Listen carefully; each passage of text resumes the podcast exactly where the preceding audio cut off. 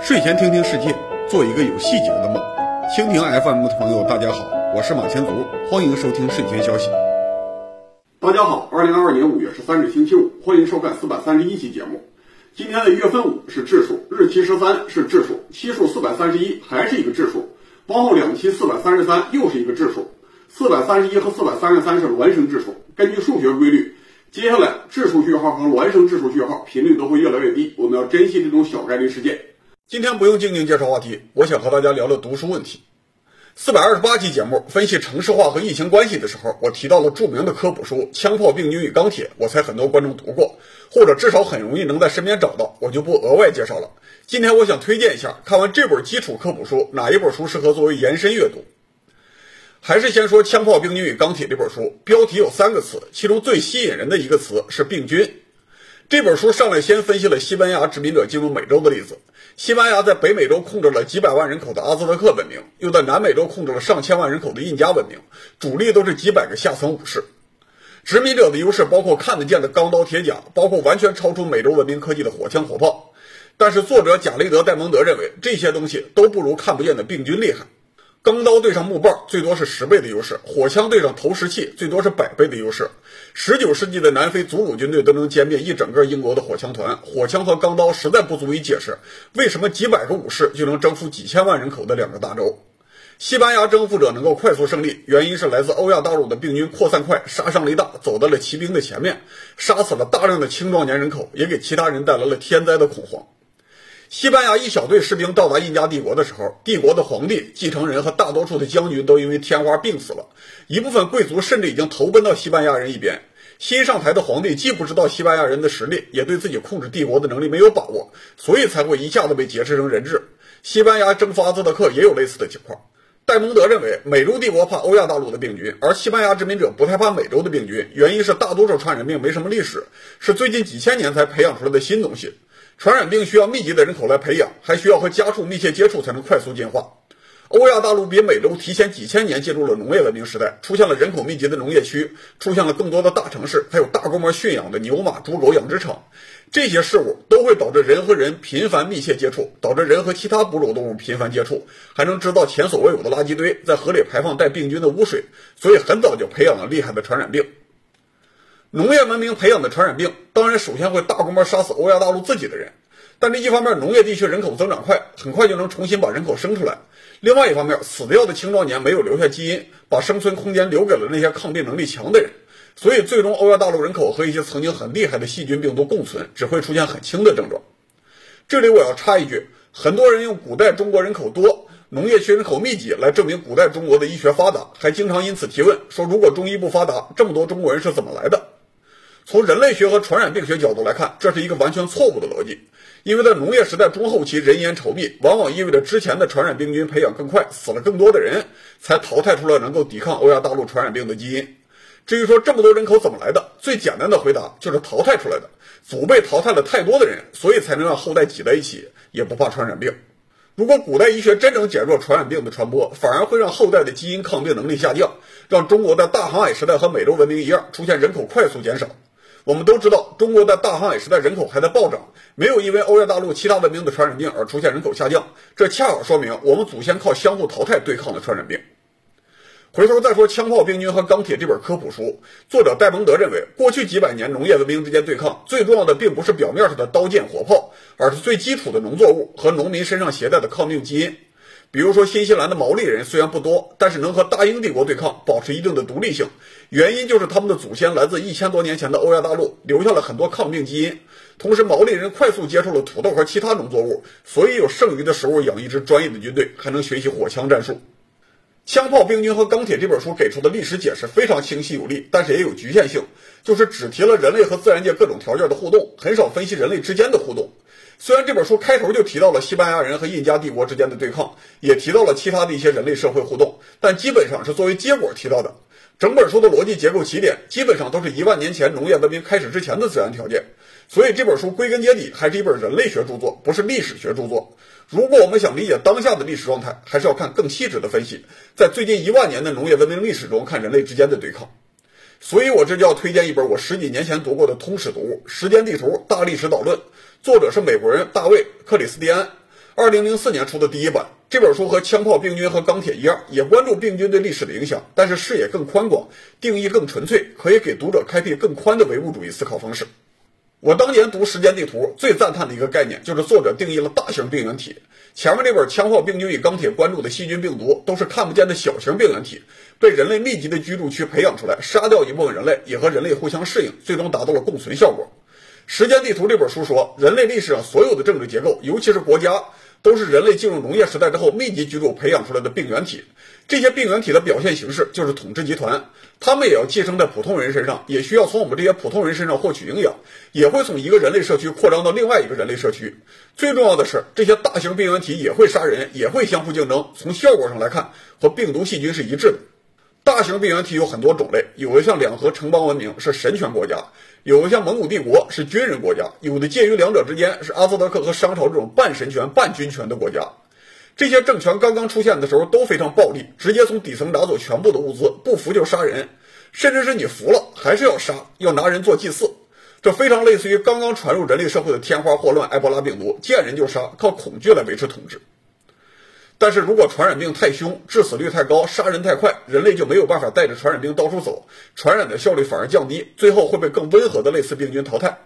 所以大多数病菌的主流很快变成了低致死率的类型，才能在病人死掉之前多传染几个人。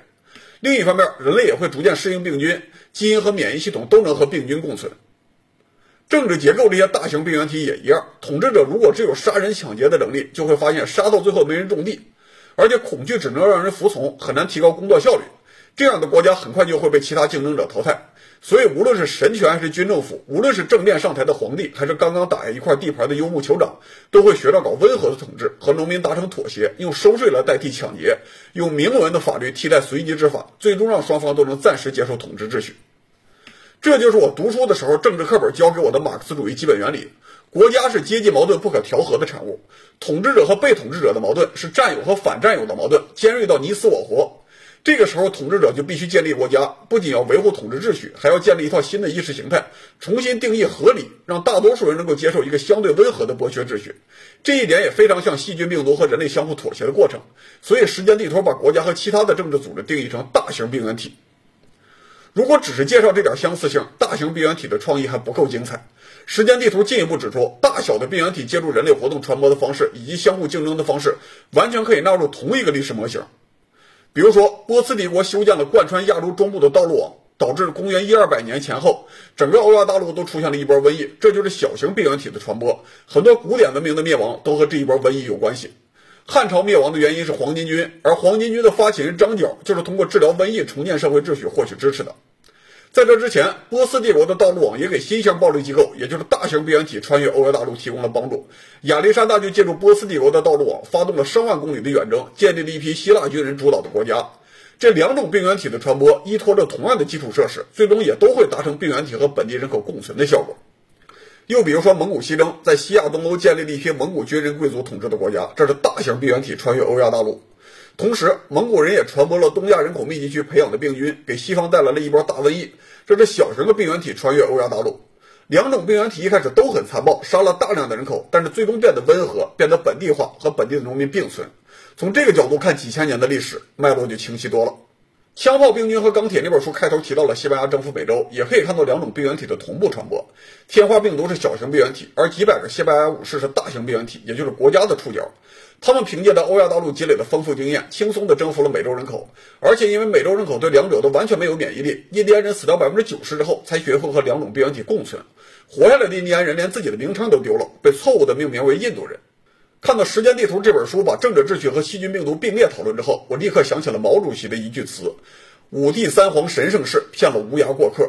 所谓神圣的国家、神圣的君主，所谓古代君臣父子的意识形态，其实都是统治者和被统治者相互妥协、相互斗争的结果。神圣性都是拿出来骗人的。古代统治者拿来骗古代人也就算了，毛主席提醒我们，现代人不能再拿这些病毒文化来骗现代人。毛主席的那首词是《贺新郎读史》，嘲笑了三皇五帝，下一句就开始赞美古代反抗统治秩序的起义者。但是古代造反的人虽然否定了统治者的神圣秩序，但也无非是要建立另一套神圣秩序。比如说，张角如果成功打败了汉朝，宰了曹操、刘备，也一样要做皇帝，还会像唐朝皇帝那样创造一套不可侵犯的道教理论。后来的李自成、朱元璋灭掉了之前的皇帝，转身自己也要做天子。所以，古代的劳动人民就是被各种病毒欺负来欺负去。几千年的历史，到了1789年，法国大革命终于有转折了。造反的巴黎市民意识到，我不仅可以推翻历史上那些神圣的垃圾，还可以宣称人民自己的生活就是最神圣的东西，一切政府都必须从人民的世俗生活取得合法性。从这一刻开始，人类就开始逐渐摆脱大型病原体的控制，反过来想去控制这些大型病原体为我所用。但是巴黎的造反派虽然看透了历史上统治者的神圣性，但是并不知道怎样基于劳动人民自己的需求建立一个新社会，所以一次次造反，换了一个又一个的国王、宰相、执政官，还是不解决问题。接下来问题还得马克思上场来回答。马克思最伟大或者说唯一的理论贡献就是历史唯物主义，其他所有理论都是从历史唯物主义基础上发展出来的。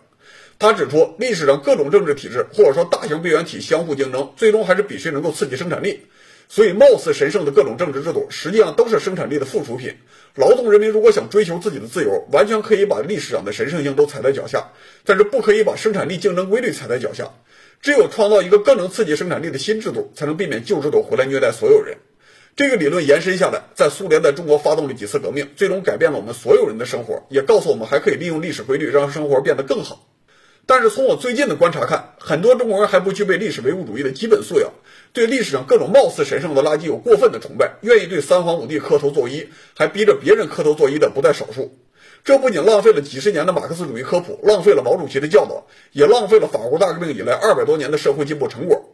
我反思了一下过去几十年自己经过的教育，发现教科书上那些马克思的观点，最大的问题是只有论点，缺乏全面的模型做论证，所以就算灌输给学生，也很难被接受。我自己也是毕业之后逐渐读书，才体会到唯物主义历史规律的正确性。所以，我有机会就要给大家推荐几本合适的参考书，比如说这本《时间地图》，加上前面提到的《枪炮、病菌与钢铁》，非常适合作为马克思主义的入门读物之一。《时间地图》这本书不仅是提出了一个大型病原体的概念，更重要的是有上百张实用的表格插图，可以给零基础的人快速建立一个量化的通史模型。有兴趣的观众可以看看。接下来我分享几条简讯。首先是一个迟到的尾声。株洲高新区党工委书记、原来的天元区书记周建光的家，二零二零年失窃了。小偷的手段不高，不出三天就被堵住了，人赃俱获，当场查获五点九八万元人民币、一点四万元港币、六千四百美金，外加价值十四万元的四块手表。警方的记录流传出来，当时就有人怀疑周建光腐败，但是也有很多人给周建光辩护，说一个高级公务员家里被翻出几十万元的财物属于正常，在网上引发了激烈争论。二零二零年底，株洲官方媒体出来终结讨论，发表了一篇社论：株洲官员家中被盗，明表案谈网络吃瓜扔瓜皮的原则性。虽然这个标题语法都不通顺，但是落款笔名是朱正平，显然和人民日报的任仲平终生一样，代表了株洲市委市政府的信誉。静姐帮我读一段当时朱正平的社论。把头脑冷静下来，细细阅读各路媒体报道，不难发现，受害干部家属已经在媒体上公开回应，房子是二十多年前买的。而自己早在二十多年前就是株洲某上市公司董事，九十年代年薪就已经达到六万多了。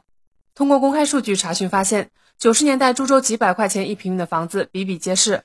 而年薪六万的干部家属当时完全有能力买得起媒体所报的小区别墅。至于四块表，应该也是买得起的。至于家中有外币，上市公司董事出国考察使用外币，那更是再正常不过的事了。所以，干部家中的现金与名表不一定就来路不明。而党员干部住别墅，不能就断定人家是坏蛋。说一千道一万，党纪国法说了算。党组织既是监督干部的枪口，也是保护干部的港湾。被盗财物来路正不正，相信组织上会去调查。违法所得就迅速依法处理，依法所有就果断回击诽谤。领导干部住别墅并不违法，领导干部住贪污受贿来的别墅才违法。吃瓜评论应该依法自由，不能把网络变成施展网暴的练习场。多一些调查思考，少一些主观臆断。千万不能因为仇官仇富而丢了基本的原则立场。看新闻吃瓜扔瓜皮，各有各的看法，坚持不被带笼子。前天五月十一日下午，湖南省纪委微信号“三湘风纪”发布消息，周建光涉嫌严重违纪违法，主动投案。而当年偷他家的人还没出狱，不知道两个人有没有机会在监狱见面。二零一九年十一月第四十期节目，我们报道了国家药监局批准阿尔兹海默症国产新药九七一的消息。当时我们说，首先研究员耿美玉的试验设计不严谨，只有三十六周的短试验；其次是数据可疑，从第二十四周忽然出现的试验组好转迹象不太合常理，部分曲线还有粘贴复制的嫌疑。另外，开发九七一的公司绿谷制药就是当年开发中华灵芝宝双灵固本散的骗子公司，因为自称抗癌，被央视和南方周末追着打假，名字比现在的鸿茅药酒还要臭，所以九七一特效药的批准明显是有点轻率了。二零二一年十二月三百六十二期节目，我们跟踪了九七一特效药的使用情况，在临床上没有体现出更多证据之前，已经被接纳到国家医保目录了。现在的最新消息是，美国媒体报道，绿谷制药的国际三期临床试验已经停止。绿谷制药随后承认了美国媒体的说法。现在对停止试验的原因有很多说法，有的说法是和供应链有关系，我们可以等待绿谷制药接下来的公告。昨天五月十二日，国家医保局在人民日报宣布，全国统一的医疗保障信息平台基本建成，已经覆盖十三点六亿人。中国终于有了全国通用的医保数据，希望这些数据不只是国家财政安排的参考，也能用来支持各种药品的开发和使用。五月三日，四百二十七期节目，我们关注了斯里兰卡债务危机，说这个小国在内战之后，想通过庞大的基础建设投资刺激工业增长，摆脱靠旅游业和农业吃饭的现状。但是投资大，债务多，而中国、越南这些国家的工业竞争又太强，所以小国在这一轮疫情中翻车了。过去一周，斯里兰卡的危机持续恶化，全国大罢工，所有城市都出现了大规模抗议活动。总统和总理兄弟两个都受到冲击，总理被迫辞职，总统宣布要任命新总理，还承诺要讨论弱化总统权力。五月十七日，斯里兰卡议会要讨论对总统的不信任案。中国要关心一下在斯里兰卡的投资安全了。除了贷款之外，我们在斯里兰卡很多建设项目是以运营方式回收资金的。比如说，中国港湾集团就在斯里兰卡拿了一条高速公路十五年的运营权，用通行费来抵偿建设资金。如果斯里兰卡政治经济都崩溃，运营权不仅不会赚钱，反而是亏钱的无底洞。五月六日第四百二十八期节目，我们提到白俄罗斯独立之后，第一任总统苏什科维奇死了。当时我说，一九九一年在别洛韦日森林签协议拆掉苏联的三个人，只剩下乌克兰的克拉夫丘克还活着，是唯一见证了拆苏联的人。他在这次战争中还很活跃。那一期我建议克拉夫丘克不要忙着管谈判了，赶快要写回忆录，不然容易来不及记录苏联解体的历史。没有想到五月十日，克拉夫丘克也死了。幸好戈尔巴乔夫还活着，而且他喜欢写回忆录骗钱，已经写了快十本书。但是历史研究有个原则，孤证不立。一个靠拉长回忆录来赚钱的人，不足以给历史提供可靠的参考。所以，普京和卢卡申科最好赶快写回忆录，尤其是普京，他是叶利钦的直接继承人，是苏联解体的最大受益者和见证者。叶利钦拆掉苏联的过程，普京比大多数人都要清楚。写回忆录的人多了，就算每个人都美化自己的行为，美化的方向也肯定不一样。历史研究者就能从这些自我吹嘘的内容中找到一定的真相。普京和叶利钦站在一条船上，肯定能写一点什么去抵消戈尔巴乔夫的厚脸皮。希望普京加油！好，感谢大家收看我们的文字版内容，随后会发在睡前消息编辑部的公众号，欢迎大家转发。我们周日再见。